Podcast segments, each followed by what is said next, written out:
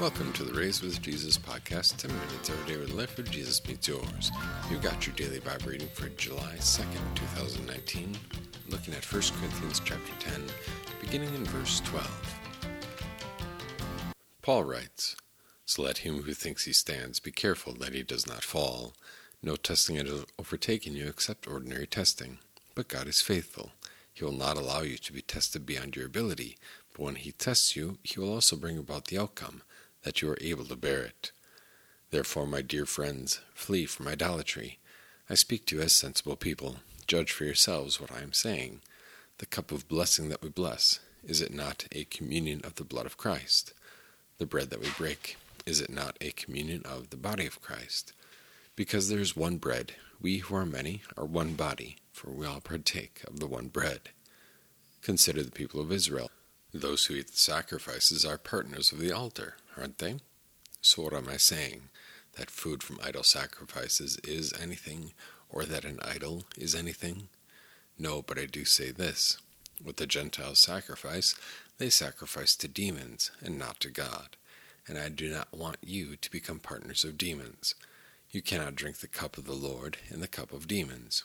You cannot partake of the table of the Lord and of the table of demons. Or are we trying to provoke the Lord to jealousy?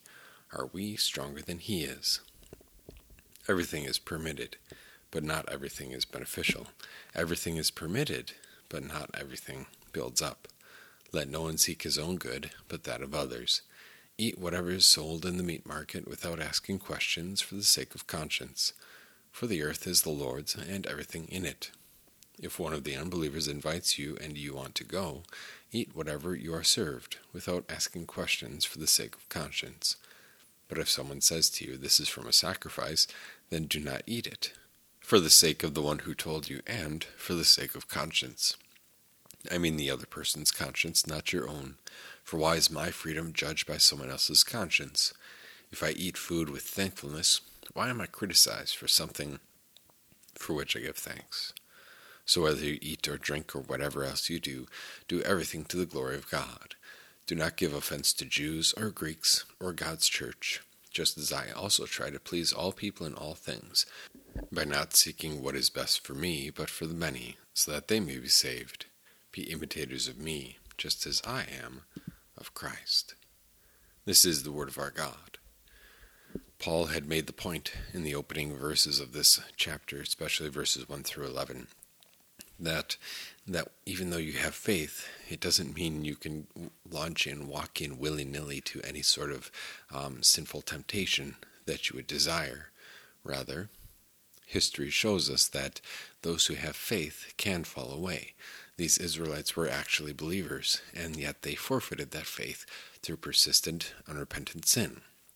And the, the major you know major four things that he really draws out are in the second paragraph of the chapter um, talking about talking about desiring evil things, becoming idolaters, sexual immorality, testing Jesus, and grumbling. Um, these are the same th- same sins that Paul has already addressed for the most part here in Corinth. But now he comes around to the major sin or the major issue, um, beginning here in partway through chapter 10, and especially getting into chapter 11, which is going to be their practice of the Lord's Supper. But before he launches into that, um, verses 12 and 13 is a nice summary statement of that very first section. Be careful that you do not fall. No testing has overtaken you except ordinary testing, but God is faithful. He will not allow you to be tested beyond your ability. In other words, you can't say, Well, I had no choice. The Christian can't say, I had no choice about this sin. Quite to the contrary, you had a choice. And Paul says you need to be cognizant and, and aware of this fact that you consciously live your life as a Christian, not just bumping along, you know, like a leaf um, being carried down the stream and throwing up your hands. I don't know what happened. No, and, and even the terminology that we use. Well, I fell into sin kind of the same way that I, I slipped and fell on the ice. Um, it doesn't really fit the reality. The reality is that you, as a Christian, have been given a new life with Christ. And what Paul reinforces here is that God has said that He will not let you be tested beyond what you can bear. And when he talks about that, he's talking about temptation. He's not talking about talking about the you know popular bumper sticker theology of God won't give you more than you can handle. Well, He most certainly will, um, to demonstrate and to lead you to realize that you cannot depend on yourself. But when we're talking about temptation, God will not let you be tested beyond what you can handle. That's the one that he's talking about here, talking in the context of temptation. And so when he begins in verse verse 14, he says, "Well, my dear friends, flee from idolatry for this very reason, because you could lose your faith. Judge for yourselves." And he talks about um, those who those who eat of the altar are members of that altar. That's really, you know, paragraphs between verses 14 and 22. Um, those who eat at the altar are members of that altar. Verse 18 Those who eat the sacrifices are partners of the altar. And the contrary, or on the other hand, the, the cup of blessing that we bless, is it not a communion of the blood of Christ? Um, the bread that we break is a communion of the body of Christ. There's one bread, and because there's one bread, we are we who are many are one body because we all partake of the one bread. And what he basically says is the same application that he had from earlier that even if something is a matter of Christian freedom, we use that Christian freedom in love, especially love to those with whom we are in fellowship. Even more so when we have when we have the Lord's Supper and our practice of the Lord's Supper and some things that they thought were freedom really weren't. Um, he says you need to be even more aware of what you're doing and how it affects and how it either builds up or doesn't build up those with whom you are in fellowship. Consider the people of Israel. Those who eat the sacrifices are partners of the altar, aren't they? Don't try to provoke God to jealousy. Don't make him stand up for his own honor if you're worshiping at and partaking in the, the altar and the sacrifices that are sacrificed to idols and really sacrificed to demons. And then beginning in verse 22, we have Paul really talking about another quote or another idea that they kept repeating. And this is like the, the third time in the book that he does this. He does it at the end of chapter 6 um, when he talks about, you know, food for the stomach, the stomach for food, um, and a couple of the refrains right there where he's talking about sexual immorality. And he refers to something in chapter 7, verse 1, when he talks about, um, you know, is, it, is it is good for a man not to touch a woman. He's probably quoting them there as something that they had taken up as a mantra. And likewise here, uh, verse 23, he's quoting them everything is permitted. And those who would use their Christian freedom, especially using it poorly, would just keep on saying, Well, I can do it. I'm a Christian. I have the freedom. I'm a Christian. It's permitted for me. I'm a Christian. And Paul says, Time out. Not everything is beneficial. Everything is permitted, they would say, but not everything builds up. Paul says, Let no one seek his own good, but the good of others. And that's really the, the fantastic summary statement that he uses to transition into this example of eating meat purchased from the meat market at the at the idolatrous temple and and whatever whatever else is entailed with that. And so don't seek your own good, but the good of others.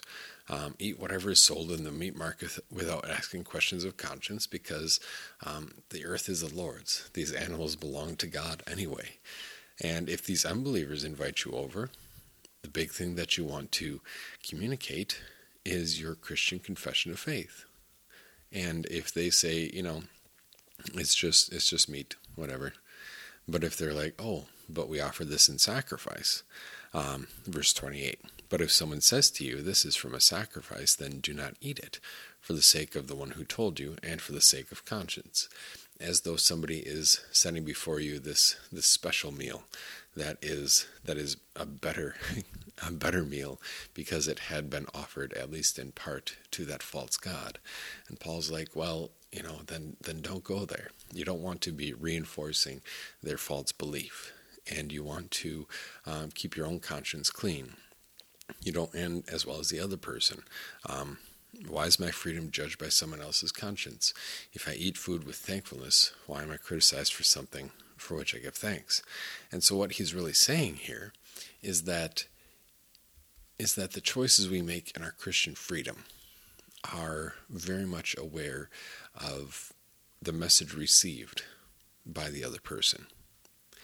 Not talking specifically about the message that we send, but how is it perceived by the other person? Is it perceived as, you know, here's this person you know, here's Pastor Hagin, and he's partaking in this meal, and he really appreciated that this that this meal had been offered, and it was a better meal because it had been offered to a false god. Um, or is he? Does he just shrug it off and say whatever? and so that's really the question in when we get to this this broad topic of Christian freedom that Christian freedom acts in love toward others and for the glory of God, and God is not glorified when false ideas are propagated. God is not glorified by false teaching, by false doctrine, and by false ideas. And the false idea that an idol is anything is wrong and it's wrong to reinforce that. And the false idea that a certain cut of meat is better simply because it had been offered in sacrifice is also wrong. And Paul says, I don't want to reinforce that. But is kind of overarching. Verse 31 Whether you eat or drink or do anything else, do everything to the glory of God. Um, don't seek what's best for yourself, but for the church at large and for your confession of faith. So as you go about your day, just remember this one verse, verse 31. So whether you eat or drink or do anything else, do everything to the glory of God. And as you go about your day, think of the everything that you do as something that you do in your you know specific vocation whatever it may be in christian freedom whatever it may be but doing everything to the glory of god you know thank you god for this bowl of oatmeal or the eggs for breakfast thank you god for uh, giving me the time and the energy to to exercise. Thank you, God, for my for my occupation and employment, and let me do my best for you. You can find us Wednesday evening, 7 p.m., as well as Sunday morning, 9 a.m., at 2250 South Holland Sylvania Road in Maumee. God bless your day.